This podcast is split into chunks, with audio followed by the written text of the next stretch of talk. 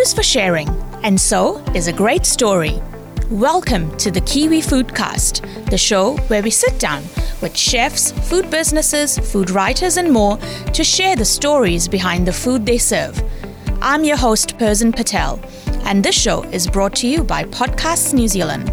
Let's dig in, everyone.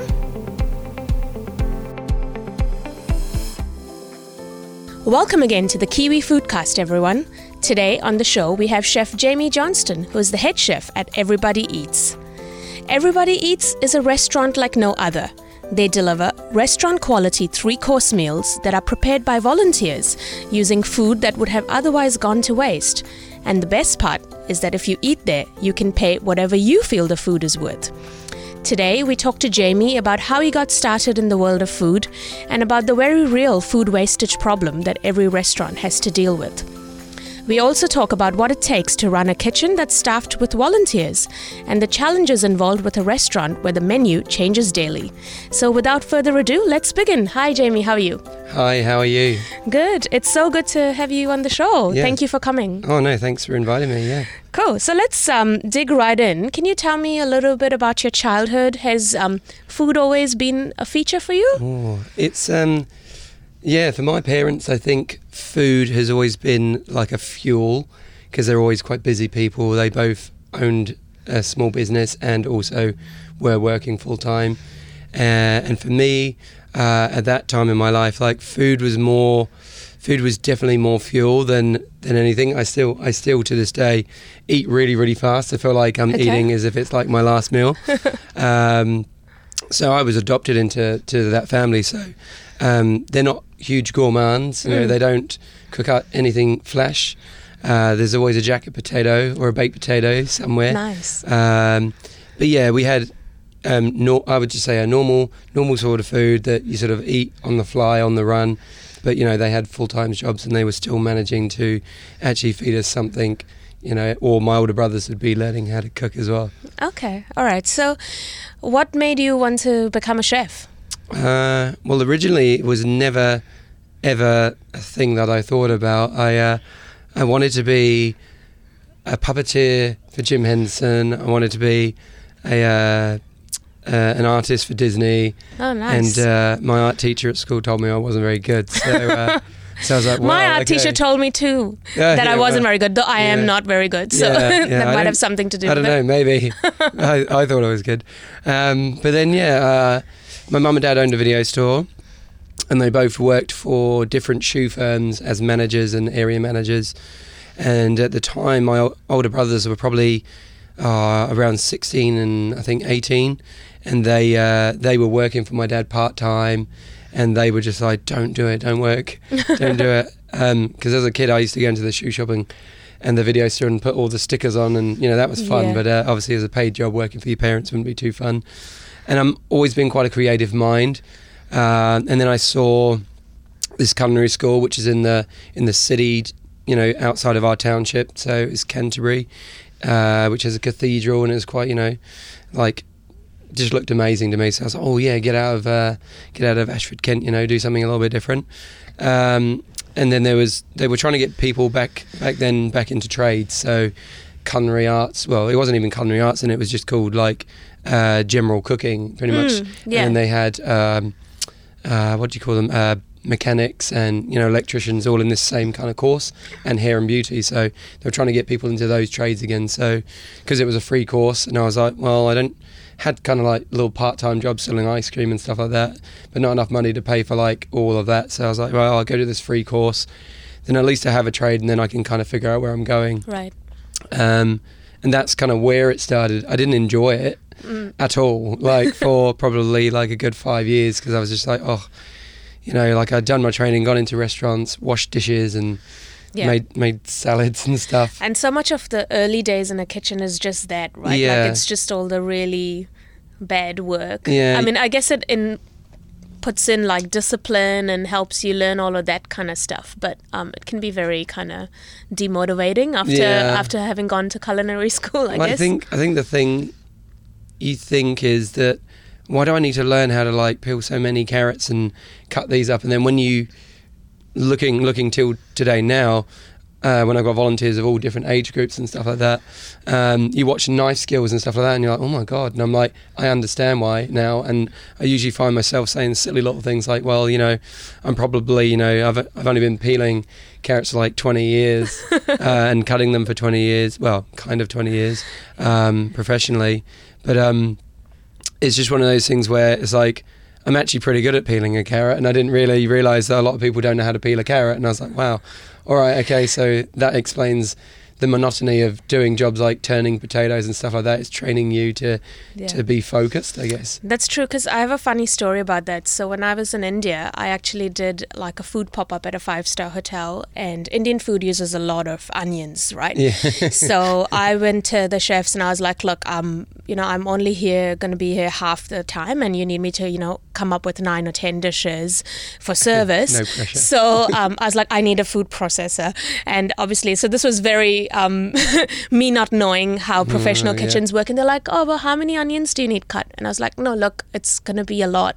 Because it's like nine different," and they're like, "No, just give it to us," and they were like, and it was like all done in like 15 minutes. And i was just like oh that like the energy it would have taken to get the food processor out and do all of it. And i was just amazed at how fast they were. Yeah. so Yeah, Yeah. I think uh, way back when we were kind of younger, we used to do uh, little onion chopping competitions and things oh like is that, Just- a thing oh, you know, you just you, well, when you're younger with the, the guys in the ranks, you're all trying to be the best. So you kind of all like like chopping onions, trying to see who's the, got the thinnest end, the quickest. You know. Mm, interesting so when did you first move to new zealand Um, it would have been about 11, 12 years ago now. So um, been here a while. okay Um, and yeah, it's, it's been it's been like had its ups and downs, and you know, moving to a new country is quite different. You have to learn, you know, the new culture of where you're at, yeah and try and find your place in a new country.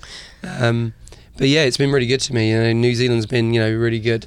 Okay. I guess yeah. So so how did you find there was a huge difference in the kitchens here as compared to the kitchens back home or was it yeah, yeah. Well, I mean, I guess like for me, when I was training at the culinary school and then working in kitchens, like I think like some of the kitchens that I went to, um, you know, they all wanted to be, you know, the next like Marco Pierre Whitefields. So they were kind of, you know, quite aggressive, quite, Mm. you know, quite full on, and. Um, yeah, you, you kind of get into that and you think that that's the mentality and that's how it's meant to be. And then it's only when you come over to different kitchens with different people and, you know, everyone's kitchen culture is different and everyone's culture and the way in which they want to run their kitchen is totally different. And yeah. it was only m- moving around and traveling and working with other chefs that I realized you didn't actually have to work in a workplace where you felt bullied or put down yeah. because there are some chefs that want to nurture you and bring you up and they genuinely care. Yeah but it's your choice really to work in these kitchens but back then there wasn't that voice where you could kind of go oh i, I actually want to work in a nice kitchen with nice people because you don't want people thinking oh you're weak and you're not very good Yeah, Yeah. exactly. And I think back then was it when Hell's Kitchen was at its peak, Yeah, right? So yeah, maybe they were like normalizing that. yeah That's how kitchens are, but yeah like I you mean, said, they don't have to be that, right? don't. You can build a more supportive culture. I mean, I, it is high pressure, yeah but um, it doesn't all need to be mean and no, it doesn't. And um, I mean, d- what I learned over here was everyone's a bit more laid back. And Mm. I mean, I've always probably been a little bit highly strung, or uh, just from you know being in the UK and and just just the way in which I I was sort of say raised in kitchens. Um, but there's always a part of me where I, I, I tend to sit back sometimes and I think of like past things I've said in kitchens and stuff like that. And I do genuinely get upset and I'm like, oh, I can't believe that's how I was trained and that kind of how I used to talk to people. And then I, I, I feel like nowadays, um, it's all a learning curve, you know, like, and you know, nurture and nature and all these different things yep, change you and mold you in different ways. And, and yeah, I think you want to have a successful kitchen mainly, yep, but you can only have a successful kitchen if people want to be around you. yep, And I think you have to change your mindset and your attitude constantly pushing forward and understanding, you know, um, you're going to have people from different backgrounds, uh, maybe emotionally or even mentally. You know, some people may have mental health issues. Um, and then there's, you know, ethnics as well. You know, there's people from different ethnicities in the kitchen and you want to support everyone and all work together. yeah. Yeah. Oh, that's amazing.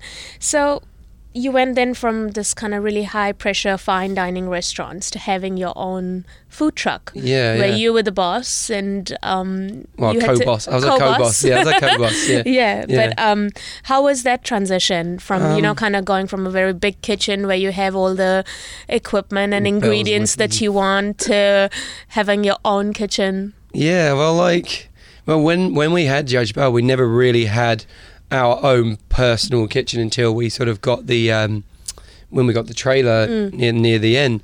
Um, so that was kind of technically our first real kitchen, but we were we were always sort of like sharing kitchens with people uh, and sort of renting kitchens, um, you know, uh, commercial kitchens Mm. and commercial spaces, or doing pop ups in people's restaurant or cafe when Right. they're closed. Mm. So um, it was it it made me realize one thing that I think when we first started, we had this tiny little gazebo that we bought for like three hundred bucks, um, and uh, it was pretty flimsy. Well, it's pretty sturdy, but the walls are really flimsy, so Yeah. the wind comes in, and we were using like little gas. Um, Little gas burners that you can get Yeah. at Bunnings to start, and we were putting a wok on there, and oh, it looked terribly unsafe, and it looked it was pretty scary, and wind's blowing it out, and we're trying to get food out, and Oh, oh my god, we've got like a little five liter fryer because we didn't want to invest so much money straight away into it. And um, I learned how to cook the same on minimal equipment than I did working in hotels past and restaurants and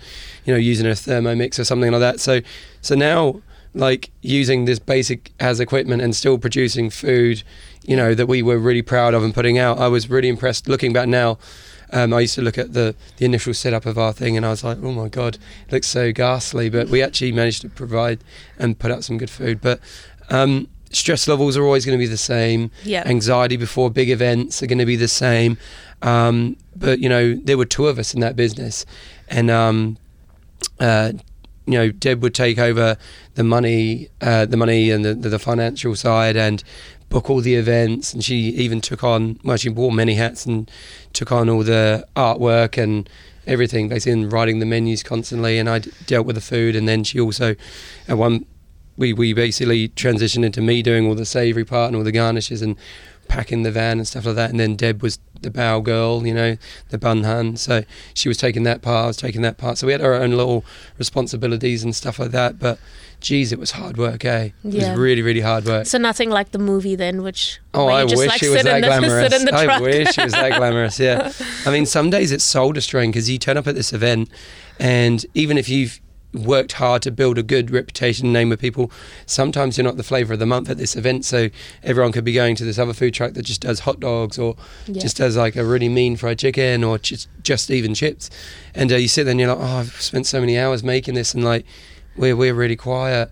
Yeah. And I mean, I, I mean, it's going to be the same in a restaurant, but I never owned a restaurant before or co-owned anything before. So for me, like emotionally, it was a good roller coaster. Well, it wasn't a good roller coaster all the time, but it's quite a hard roller coaster to go. Oh my god! Like it's not because of us that we're not busy. You know, you have to put that in your head, Yeah. and then oh yeah, and then And I think when you don't have like a permanent restaurant or a space, the other challenge is that what do you do with the food if it doesn't Oh. sell, right? Like I remember when I started out, I did similar things. I just used to be at festivals. This was back in India.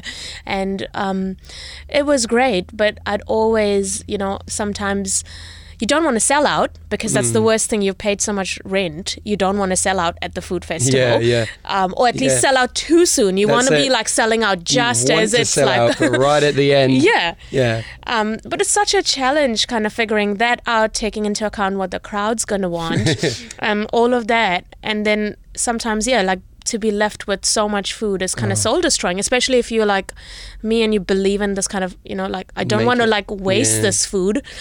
Um, but it's gonna go bad, and Mm. whom do I feed it to at one o'clock in the night? Yeah, Like, yeah, and you're like, you can't just rock up with a food truck right outside the mission and like, here guys, yeah, you know, it's like you know, it feels like you're almost dumping it, but at the same time, you want it to go to, to, to the intent is to go to someone, right? Because Yeah. I think for me, like food is like a, a big thing. Like um, food is definitely a love thing for me, like Mm. a comfort thing, for me. Like I eat when I'm sad, I eat when I'm happy, Yeah. and I eat for comfort. Same as for well, me as you well. know, like, yeah. um, and when I'm stressed, you know, I eat certain things when I'm stressed that makes me just a little bit happier. So for me, like when you see the food going in the bin that you've toiled over, especially like, I mean, if you bought everything out of a packet, you wouldn't care as much. I, I, I feel. Ma- I don't, I don't know if I'm right or wrong there, but for us, because we toiled away making all these buns and the food and everything, um, it was soul destroying. Just chucking that in the bin if we had to. But you know, you know what what can you do in a situation where because you're not guaranteed to make money at an event.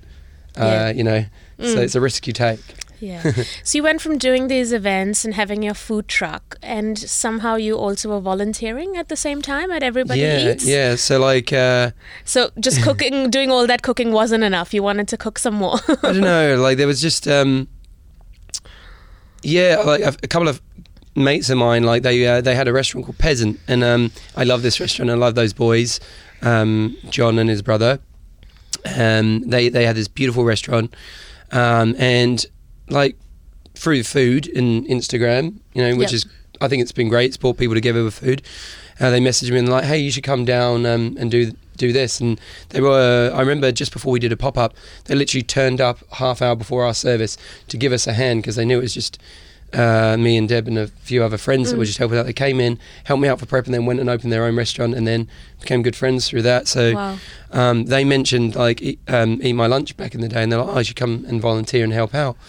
And I was like, "Wow, this sounds amazing!" And and that really opened my eyes to um, food poverty in New Zealand. And although at the sort of this period, I don't always openly, I didn't always openly talk about my upbringing of being a kid that went from foster homes into an adoptive family, which I was very lucky um, to do so. But seeing a kid um, like with no shoes on in just a singlet and like a pair of shorts in wintertime in uh, in a school that's thrilled to have a cheese sandwich and hasn't had sliced cheese before that broke my heart and it really like it took me back to a place when I was younger you know with a black sack and some clothes in it going from foster home to foster home and then finally getting adopted like I can understand now looking back that when I eat so fast there's still this thing in my mind that that that may be the last meal when it's obviously not it hasn't been for 36 years or 38 years I don't know how, you know 37 years Yeah. um, but that really hit me and shook me. And knowing that with our food truck, we were really lucky that we we were given a little platform and a little profile, and we wanted to be a business that not only did we try and be as sustainable as possible, um, we wanted to do some bits where we gave back. So one of those things was, you know, us going to to um, like eat my lunch, and everybody eats, and doing that because I, I think I got addicted to it because I was just like, wow, like I didn't do it just for the good feel good factor. I I kind of felt like it was a almost like me ending a cycle. Yeah. All this time I've been trying to cook for accolades and cook for just getting recognition and being known for this guy that does that and and, and this and that, that kind of blinded me a lot in my past and was actually good to get me through these years of trying to get through adoption and all this kind of stuff. Um, so now then my eyes were open again. As I was like, actually, I had nothing to be ashamed of for being adopted and all this kind of stuff. And I was like, well, if I can go from my start off in life to what I do now, and if I'm able to use what little skills I have, which are cooking, that's that's all my life. That's all I can do, really, realistically. So if I can help with my skills of food or just knowing how to plate up humongous amounts of food that tastes a bit yummy Hmm. that is going to make someone happy and motivate them to be able to maybe change their life or turn their life around that for me is just all that matters Yeah. so it wasn't a hard decision to to want to do it and for all our volunteers that come through through all of these different um, enterprises and charities people are doing on their own time after work when they're obviously exhausted from working their day job and they want to do it because that's their way of not for some people it may be feeling good that they've done good. For some people um, they they want to be a silent hero and they just want to help change the world or change someone's life in their own backyard Yeah. So let's take a step back. Could you tell our listeners a little bit about what Everybody Eats is and what the concept's all about? Yeah. Um, so um, we've been around for about two and a two and a bit years now. Um, Nick Loosley is our founder, um, and he um, started it as a pop up at Gemmayze Street on uh, K Road in Mm. St Kevin's Arcade. Um, so every Monday when they were closed, Nick would you know hold these um, pay as you feel. Everybody eats pop ups to see if the model would kind of work. Mm. Um, and then yeah, it went off. Um, it went off, obviously. Um, and I was always sort of like in the behind the scenes. Occasionally, I get a call from Nick. And it's like, oh, hey, can you come in and just like help us out a bit? And I was like, look, I am free. I'm just on K Road doing some prep. If I finish up, I could come over. Um, so I would. Um, and then going into the restaurant now, um, we've got a full open. A fully opened pay as you feel restaurant, which is Yeah. open five nights a week in Onehunga, um, and that it's it's just amazing. Like you come into a restaurant, everybody from if you're living on the street to being a CEO of a company, you can come in, you can sit down, you all get a three course meal. You get to come in and you know have a have drink service. Someone's greeting you like a maitre d would uh, and a host would. Um, you get a three course meal that changes daily. We we try our best to hit every dietary we can. You know, some vegans, some gluten frees, and uh, and and pescatarians if we can, if we get some fish through. But yeah, we, we we get all this food donated, and we obviously go out and try and find more people to help donate food to us. Uh, and then it's my job essentially to come up with a three course menu Wow. uh, and, and, and put it out there that can kind of go across the board and feed you know different people who are willing to either pay as they feel, pay what they can, um, and even a you know a gold coin donation. And some people don't even come in and they just they just donate. So you know three or four other people can have a meal. Oh, that's that's really amazing, Yeah. and to have that kind of concept in a you know city where otherwise, you know, food can be really expensive. Eating Oh, yeah. out, eating out can be really expensive. um, it's amazing that someone can come in and still have that experience, no matter Yeah. where they are at in life. and it's actually a really dignified experience for Yeah. these people because everyone everyone has the same treatment. So one minute this person can be feeling cold and and alone, or Yeah. maybe feeling socially isolated. Come in and they, you know, you can see some people are really sheepish and they feel quite anxiety riddled, and you can see it in their faces.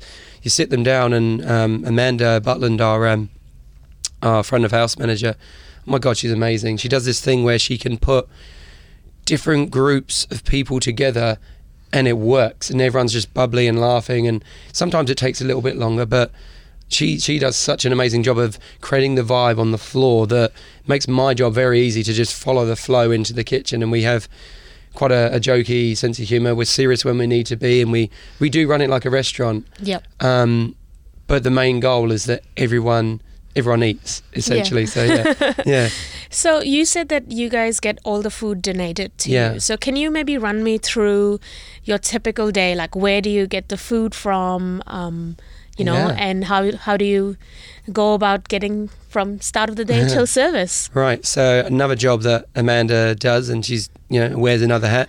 Uh, on a Monday and a Wednesday, she'll go out to um, Kiwi Harvest. She'll go out to City Produce, um, go to New World, um, uh, and she'll go and do the pickups Mm. of um, meat, veggies, all sorts. Um, and then she'll come back, and then we'll get our team of volunteers to do what we call like a little food sorting. So we'll go through all the produce, um, and we'll kind of grade it, see see what needs to be used today. Because I may have a pre, uh, sort of a pre kind of like ad hoc menu in my mind of possibly what I might go for, and it Mm. can literally change in a second with a click of the fingers. And all the volunteers are like, oh my god! So we went from minestrone to cream of cauliflower. I was like, right, guys, cauliflowers are looking real sad. Let's let's zhuzh them up. They need to go out today. We're going to change it up. And they're, oh, okay. I'm like, don't worry, I've got you on this. I'll, I'll throw this through. So that's one part of it. But then and there's these charities, sorry to interrupt you. No, no, go. Um, uh, they they just so this is fresh food that's donated, Yeah. or um, so it's all of Yeah. all of it is just um, Yeah, so um, it could be a mixture of like surplus. right. It could be, say, like a um, like a food delivery company. Um, they may have excess herbs or spices or Right. seeds or something, or even say bok choy or something, Mm. and it could come from the supplier themselves. It could come from, for instance, like um, it could come from like Hakanoa ginger beer. You know, they've they've had an order that was cancelled, so you know they've got a live product that Mm. you know they need to use up, and obviously we're there to sort of we, we can we can take that on, and then we can offer ginger beer to our customers. So Yep. um, yeah, so there's that part, and then I'm inducting volunteers that are new, Mm. um, basically creating a cool, chill vibe in the. Uh, teaching some people how to cut an onion, teaching people how to do certain things, um, orchestrating the menu, making sure it runs properly, keeping everything on time, uh, helping them do setups. Then I say goodbye to the first lot, and then I get another round of volunteers in for the evening for service, which is a little bit more of a sort of a serious Jamie because we we are running a service and there's you know hot things and there's a hot side. Right. The ovens are on, people are turning around with hot pans, and I've got to orchestrate that from upstairs and downstairs, where we have a soup se- section downstairs. You have the dessert and the the main upstairs, um, and yeah, whoa, what a wild ride! Like it's a pretty busy day generally from day to day. Um, there will be donations that just sometimes turn up, um, which are amazing. But yeah, I'm constantly running around like a loony. Um, so yeah, it's it's been a wild ride, but we've we've, we've got the r- restaurant running amazingly. But it's it's me and Amanda mainly that run it every day, and like wow. yeah, we uh, How do you like design the menu every day? Like this to me Oh. feels like something you'd see in like a kitchen reality TV show, it right? feels like, Ready Steady Cook. I don't know if you've ever seen that show, but it feels like Ready Steady Cook. It was an English TV show where uh, each uh, chef gets a bag of goodies and Yeah. he gets a a normal human from the normal world to, to cook with him, and he'll uh, or her, and um, they'll have to come up with a dish from a capsicum and this and this and this. That's kind of what it feels like. Every day is like playtime when it comes to menu creation because I feel like there's a, a very strange side to me where my brain ticks over way too fast, yeah. and uh, it keeps me keeps me sort of quite in my mind quite quiet when I have to do this. Thursdays are hard because it's the end of the week for me, yeah. uh, and I, my brain turns to jelly, and I'm like, right, volunteers, I got bananas again. What are we doing? We've done banana cake. We've done banana bread. We've done. I heard about this thing with bananas. Oh, I gosh. So bananas and cauliflowers and carrots, the most most Oh, kind of donated. Yeah, I get a lot of onions.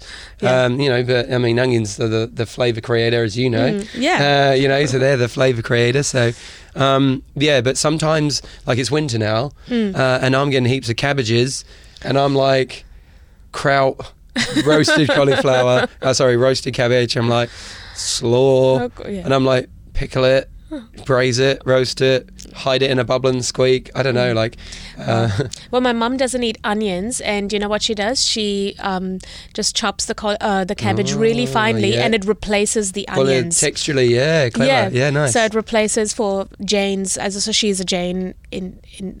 So basically, she doesn't eat onions or garlic, oh, the alliums. which is yeah. um, and she's vegetarian. Right, but for me, that's the vegetarian part's not hard, but cooking Yeah. for her without eating onion and garlic, when like ninety five percent of all Indian food starts with like put an onion, put in garlic. Yeah. I'm just like, what do I give you? Yeah. But so she figured out that if she just chopped cabbage nice. really finely and did that, it did the same kind of thing. It makes your gravy thicker Yeah. and um, does the Bit same properties. Yeah, that's so, clever. yeah. So Well, at least I if you would want to cook Indian Well, and you yeah, don't have onions, right. you can use some cabbage. Okay, yeah, yeah. I'm going to put that past our new chef as well. Like, I'm sure she's going to love that yeah. for a, a cabbage idea. Yeah. So, but like you, you already touched upon this that the whole kitchen is staffed with volunteers, and you know, part of the traditional kitchen experience is the hierarchy. Oh, You expect people to already know how to do this, know how to, you know, um, know what, for example, dicing an onion versus slicing it, or what would be the best in what kind of uh, you know preparation while over here do you just get because i'm assuming you get new sets of volunteers each Yeah. time or maybe it's a mix of new and old so how do you kind of you know deal with Uh-huh. that because i'm assuming you have to keep going back to like your basics and then yeah, yeah. Yeah. Um, I treat it every day like it's almost a little bit like a cooking school, but then yeah it would be but when I look through our roster of volunteers, occasionally um, we we have some hardcore volunteers that have been with us since the start, and they they select like certain days sometimes that they are just religiously coming in. So I know they know the vibe, they know what we're doing, and they're my little, you know, my wingmen and sous chefs almost, you know. Yeah. Um, so basically, those guys kind of you know they take some of the load off me and they can pass it around and be like, oh, actually, um, this is how Jamie shows us how to cut the onion here, or but I do it like this sometimes, but sometimes you can do it like this, you know. So they kind of take on that. You know, um, there's no right or wrong way in the kitchen. We've kind of gone for. Mm. Um, so we've just made it so. Yeah, I, I, I try to work with people knowing where their strengths are and where their weaknesses are and what they want to do. I kind of, you know, some people don't have a choice some days because it's quite busy. Yeah. Um, and, you know, sometimes people get a, a choice on where they can kind of be situated. Some people just like desserts, but sadly it's not always the case. You know, I had to put a new person on dessert. And so I just play everything by ear. That's the main thing I've done with this. Mm. I haven't tried to plan too much um, because every day I plan it by ear, I can change it like instantly. Mm. So that's the way I've been doing it. That's really. a little bit of unlearning as well, right? Like Yeah. not Learning, not unlearning. planning Yeah. too much is Yeah, I'm the worst. I've got notepads coming out my ears with stuff I'm writing down, and I'm trying to get through it, and then I might scrap that by next week, and I'm like, well, that didn't work. yeah. Uh, a label maker always helps because uh, I found if you put a label maker and you put something like sharp knives, uh, that usually gets a point across that people understand that's where sharp knives go. yeah. Um, hence why my voice is constantly going because I'm constantly telling people the same sort of thing. As I write. the pink cloth is for this, and uh, the blue mop is for that, and uh, yeah. So um, every day, every day is different. I allow myself at least one major disaster just in case something goes wrong, like the soup pot burns. You know, so. You know, we're not going to get angry and upset about it. It's just like, okay, right. Well, we burnt the soup. We're just going to have to start again. So it's a little push, push. yeah. Um, working with volunteers over chefs, though, Mm. the one thing I've learned is that um, when when you're paying staff, sometimes your staff don't want to be there all the time, yeah. uh, and they, they they may watch the clock and they're like, oh, they're out, they're gone. Whereas with volunteers, a lot of the time they want to be there, so they're more willing to like push real hard. Which I was like, I was expecting the opposite, where they're like yeah, I would expect the opposite as well. But no, yeah. they're like, you know, they're going hard, you know, and we're like, I'm not even pushing them that hard, and I'm trying to push them out the kitchen and go, come on, guys, let's have a magnum and a cup of tea and just like chill for five minutes. And like, oh no, I'll just finish this. And I was like, no, no, no, no, come on, come on, just sit down for five minutes, like, because I need a break. Yeah. so like, let's sit down, let's chill out, let's have a cup of tea, let's like just have a yarn about what we'll do next, and then we'll get on to it. But yeah, I'm just amazed by like the people that come through and just their dedication to doing it. So for me, it's really it is actually them over me that makes it easy. So I'm just there to make sure they're happy and that they don't cut themselves, burn themselves. okay. You know, pretty much. And have you got any interesting like menu ideas from like your volunteers? Oh my god, yes, yeah. Um, I still haven't quite got around to a pavlova. I've been asked a couple of times to do a pav. Uh, I've been asked a few times to do like the the typical frozen banana thing. Um, haven't got around to that yet because I was just like, oh, frozen bananas, ice cream rolling, service. That's true. lots of volunteers. I'm like, oh gosh, you know, ice cream's one of those things where you you had to be on it all the time. Yeah. Um, what did we do recently? We did something. Uh, uh, one of our volunteers really, uh, she messaged me on Facebook the other day, and she was like, "Oh, can you tell me the recipe to your uh, the, the the soup that you did with cauliflower? Because my husband loved it, but he doesn't want to come in tonight." So I made it that night actually, which was uh, it was a cauliflower cheese soup Ooh. and it worked really well. And it was just honestly, I had a donation of heaps of cheese. I was panicking. I'm like, I've got to get through this cheese before it goes off or before it goes bad. Had lots of cauliflower. Had a good amount of a potato kind of leek base Mm. soup. And I was like, well, that's really thick and creamy. Let's you know put them all together. And it tasted like cauliflower soup. It was really yummy. I was crossing my fingers, thinking, oh gosh, am I going to get hung, drawn, and quartered for trying to put cauliflower cheese in a soup? Because sometimes my mind goes a little bit you know, good intentions are always there, but my mind goes off, and I'm like, "Ooh, it'd be great to put this and this together and do that." Um, and actually, people loved it. So um, that was one. nice. That was one there. Um, we have one of our volunteers, love her to bits, um, called Nairi, and uh, she's my Manu in the kitchen because she's always asking me where the sauce is. so I'll make a dessert up and go, "Are you happy with that? Would you be happy serving that? Would you be happy eating that?" And she goes, "Hmm," and she like strokes her chin almost, and d- gives me this sort of look, and she's like. We need sauce, and I'm like, all right, all right. Where's the sauce? All right, we'll go find some sauce. Yeah. Uh, so yeah, well, I do a compote or something on the side, and then she's like, "Yep, there we go. We got sauce. We're good." All right. So, yeah, yeah. I'm another Yeah. one of those where is the sauce person. Yeah. That's my inside Indian. Oh, I love- I assume. Yeah, you've got to have sauce, right? You've got to Yeah. have some sauce. It's you know, bread's a great vessel, but it's nothing without butter or or the leftover sauce in a, a pan. You know, like uh, you know bacon bits in the bottom of a tray Yeah. and a piece of bread is is glorious. You know. yeah, I'm getting hungry now. Yeah. So, you know, just talking on the front end, you were talking that part of it is that people just pay whatever they want, whether it's a gold coin or whatever they think that the meal was worth. Do you like do people generally pay a fair price because you've got like all sorts of people coming? Yeah. Um yeah. Um, yeah, this one's like, this one's almost as hard to answer as like um, when people go, "Do you find it busier on rainy nights than sunny days?" Because it's it's almost tied into that factor as well. Because some rainy nights will be packed and like everyone's donating, Yeah. and then some nights, you know, it's really sunny, but you know we can be, you know, not not hugely busy, and the donations are small. Um, but it doesn't it doesn't even matter which um, kind of clientele we have come through. Um, it, it can vary as well. So it's a very variable uh, uh, model, you know, like so it changes like the wind. So it's quite a hard one to just go, yeah, like um, everyone pays pretty much the same, but through you know through the board, you know, I think a lot of people do come through and pay what they can, and you can see some people.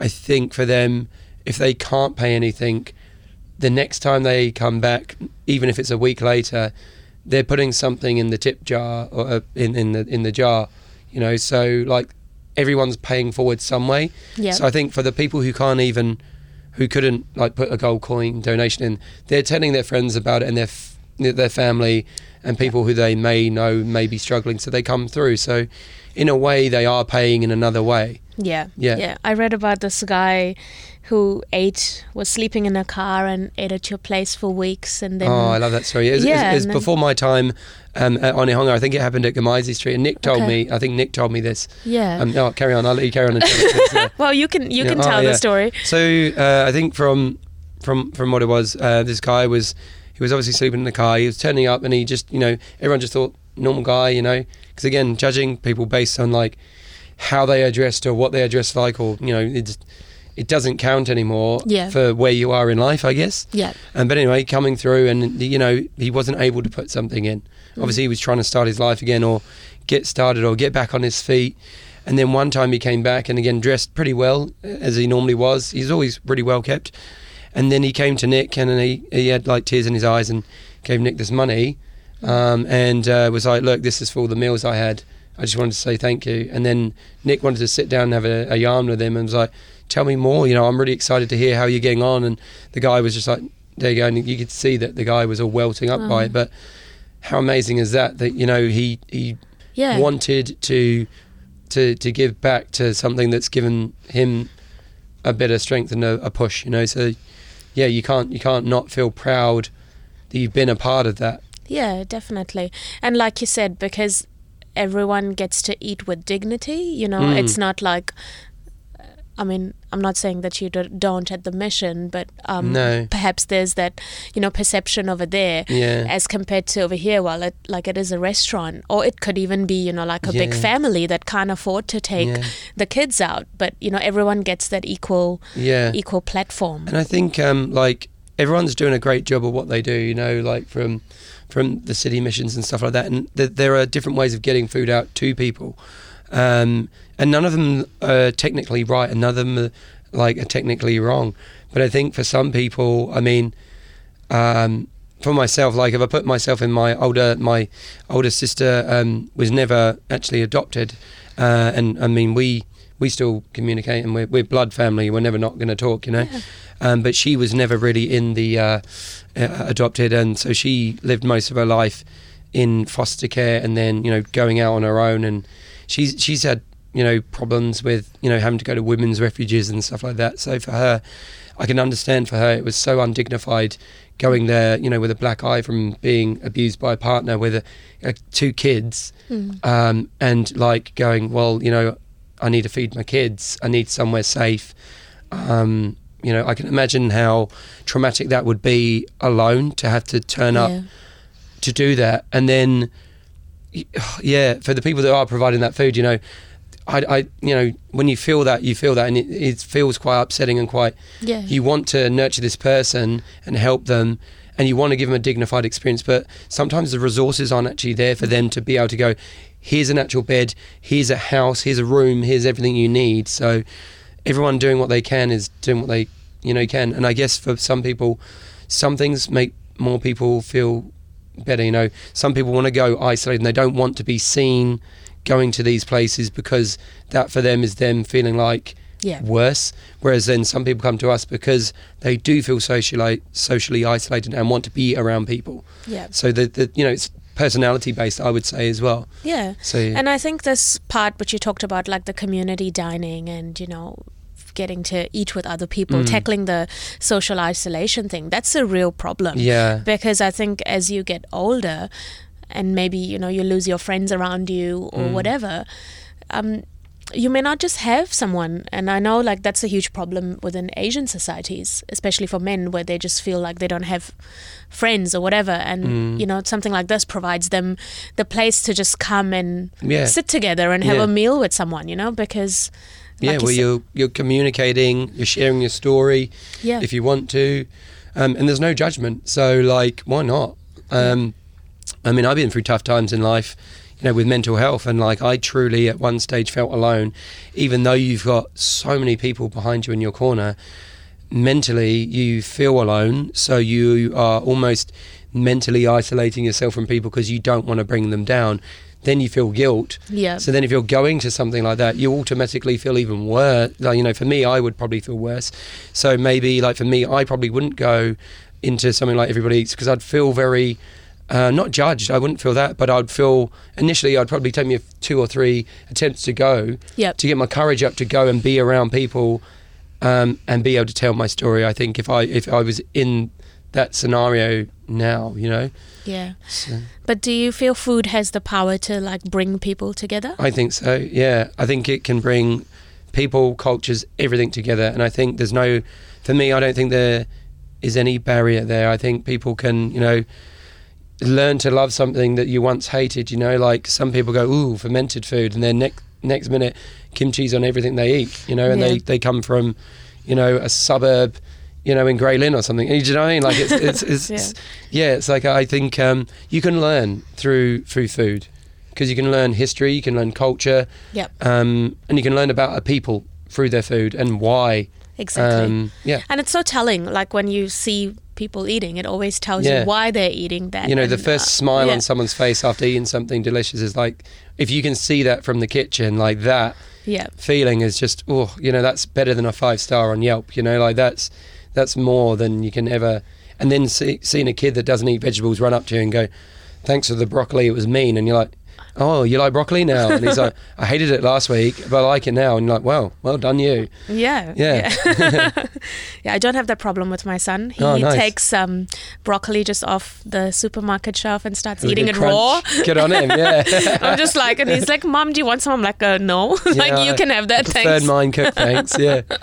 Oh, Yeah. nice. That's amazing. So, do you see something like everybody eats kind of something as a sustainable model that can be replicated elsewhere as well? Like, Oh, how do you think you know more New Zealanders could adopt something like this? I mean, I think yeah, like um, you got to think it out. You got to plan it out. It's still strategic. It's like a, building a business. Mm. Whether you choose to go down a social enterprise route where you make money from what you're doing as a as a charitable thing, or you're straight donation based charity, or are you a trust, or are you this? You know, so there's lots of factors that are going to go into it. There's still planning. There's still preparation. Um, but yeah, if you've got the drive and the heart and you're willing to sacrifice a little bit to, to, to get it going and realize it's not going to be easy, I think, you know, you can do it. But you've got to surround yourself with like minded people who are willing to push it forward. And yeah, I would, my dream would be uh, to see and everybody eats everybody, ev- everybody, every, everywhere. Yeah, Um, not only that, I'd like to see people doing their version of what we've done, or you know, taking that model and improving it, uh, or, or, or making it bigger and better, or just you know, like uh, Nick said to me once, like we're probably the only restaurant that ever wants to go out of business because we want to end social isolation, we want to end food poverty, and we want to end Yeah. food waste. So, what restaurant actually wants to go out of business? It's Yeah. weird, right? Um, but that's the way we look at it. You know, like. Um, it, it, we we want to end these things. I mean, obviously, it's not going to be in right now. It might not be in ten years, but everyone doing their part, you know, Yep. can show actually a normal restaurant that you can go, okay, guys, do we need bin bags? It's quite wasteful. Um, shall we talk to a local farmer and give our trimmings to their pig, and then do some kind of deal where okay, we promote his pork. We've we fed the pig technically from apple skins and Yeah. whatever, and you know it can still build a community. So there's more to it than just uh, you know the restaurant. There's then the community, uh, and then there's the people you're helping, Yeah. and then there's the people helping the people help the people. So, Yeah. yeah, a good a good cycle. Yeah, definitely. Okay, well, we're gonna now at the favorite part of my show. So this is called Fast Food Five, where I Oh, ask you five quick questions about food. So are you excited? Oh yeah, yeah, yeah. Mm-hmm. cool. All right. So whatever first comes to your mind, you got to tell me. Okay. So if you were a burger, what would your main filling be? Oh, fried chicken every day, Mm. uh, but it has to have pickles, uh, and it has to have some kind of mayonnaise e base sauce. Yeah. Okay. So your favorite vegetable to repurpose? Ooh, repurpose. Okay, uh, what have I been working with lately? I've been working. Uh, we, we we had a volunteer come through, and they they donated a lot of choko chokos chokos. Um, oh, the cereal. uh, no, uh, it's like a gourd. It's like Oh, a. Um, it's got a few. Oh, it's got heaps of names. Okay. Uh, green looks and looks quite weird. Looks like a pear kind of shape. You, Okay. you peel it, and then it's the texture's quite crunchy, like the bottom of a, a raw broccoli stem, Okay. but kind of tastes kind of cucumbery and kind of like kohlrabi-ish.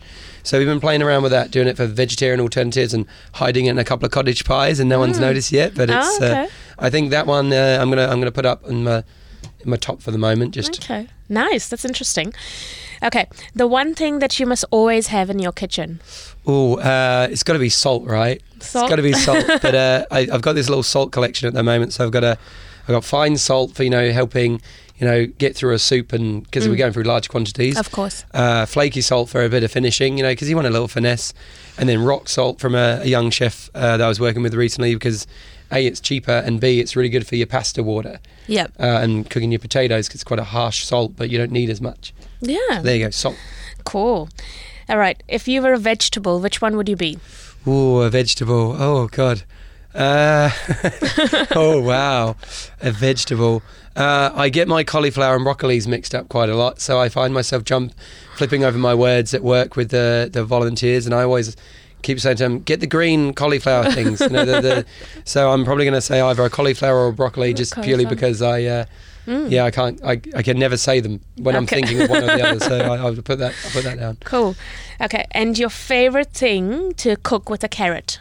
Oh, ah, well, okay. So, um, recently been playing around with trying to um, make my vegetarian dishes at work uh, kind of vegan. So, across the board, I'm not having to constantly change them up through the menu. And I mean, cheese and fats and animal fats are great. But um, I've been working on for a long, for a wee while, um, doing carrot texture of a carrot, where if you cook it long enough and a certain way, you can give it the texture of like like a chewy kind of pork Oh, belly okay. kind of texture-ish. So we were doing like this. Uh, we call it like a char siu carrot, or like just a say like a barbecue pork flavored carrot. Ah. So we were doing that uh, and playing around with that. So that's my favorite thing to play around with and change the texture and um, even playing around with uh, onion skins Okay. and making them into like an onion flavored butter, so it tastes like uh, tastes like a kiwi onion dip. Just Ooh. silly weird things like that. Like when my brain goes off, I like to play Yeah. with vegetable. But I'd say the carrot is. Uh, yeah, Pretty cool. And I think what you said around the onion skins, it's just amazing how many things you can actually do from things that you Oh my word, typically yes. just chuck in the bin. Like Yeah. I've recently started making, putting all the coriander stems into the mayonnaise I make at home. And I Oh, was like, yeah. why Yeah, haven't boom, I done that before? Like, you know, just chucking all this coriander away. Yeah. When, um, Oh, and it's now my mayo is just so much more flavorful. yeah, yeah. Or like you know, you save them up for like I get my volunteers to do these little bottles, and they're like, "Are you sure you want us to keep this?" And I'm like, "Trust me, I'm going to use it." So like. For like about a week gone by, there was all these stalks from the herbs that we were using, if we got some, and from the garden, and a bit of flat leaf parsley here, and uh, a volunteer would bring in something from their garden, and I finally had enough to make one batch of chimichurri or salsa verde. And I was like, all I did was add vinegar, and I've got stalk stems, a bit of snotty, you know, I say snotty, but you know, a little bit of wet baby spinach, and like, well, it's, it's going to be green, so here we go, boom, Yeah. and there you go. You got salsa verde, that lasts forever in the fridge, and it was made from waste. yeah. Um, and the same broccoli stalks. Oh my gosh, broccoli stalks are the one thing that you can make a pickle out of. Uh, you can make them into like kind of a gherkin uh, kind of thing because it's got that kind of texture. Um, in a stir fry, um, hidden in a cottage pie again. yeah. Um, and, and cooked down to a sauce yeah. um, for a pasta, beautiful, like Okay. on a pizza. Um, there's a couple of restaurants on K Road that do uh, broccoli cooked forever on a pizza, and it's amazing. Um, yeah, Nice. Okay. Well, I think I've got some lots of good ideas here. So I'm gonna go back into my kitchen and experiment. And nice. like every episode, I'm already hungry. Yes, so well, thank you so much, Jamie, for coming along and chatting with Oh, us. I had having a great time kind of learning about what you guys are doing, and we'll put some links on um, for your website onto the show Oh, so amazing, people, yeah. more people can come visit. Lovely. Yeah, we'll have to have you in for dinner some night, or maybe Yes. you can uh, do a guest appearance in the kitchen or something. Yeah. Yes, I definitely. I want to do a. I, I've been meaning to come down. I volunteered to be in the kitchen, and I keep getting um, the emails. Oh my gosh. Yeah. And then my in-laws came from India, and then I got stuck oh yeah. in no. my own kitchen cooking Oh, for eight uh, people. So wow. Okay. Yeah, yeah. Yeah. You know, cooking for a team. Eh? yeah, but uh, well, thank you so much for coming on the show. It's been great having you here. oh well. Thank you. Thanks for listening to the Kiwi Foodcast, brought to you by Podcasts New Zealand. Be sure to listen in next time for another helping of Kiwi food stories.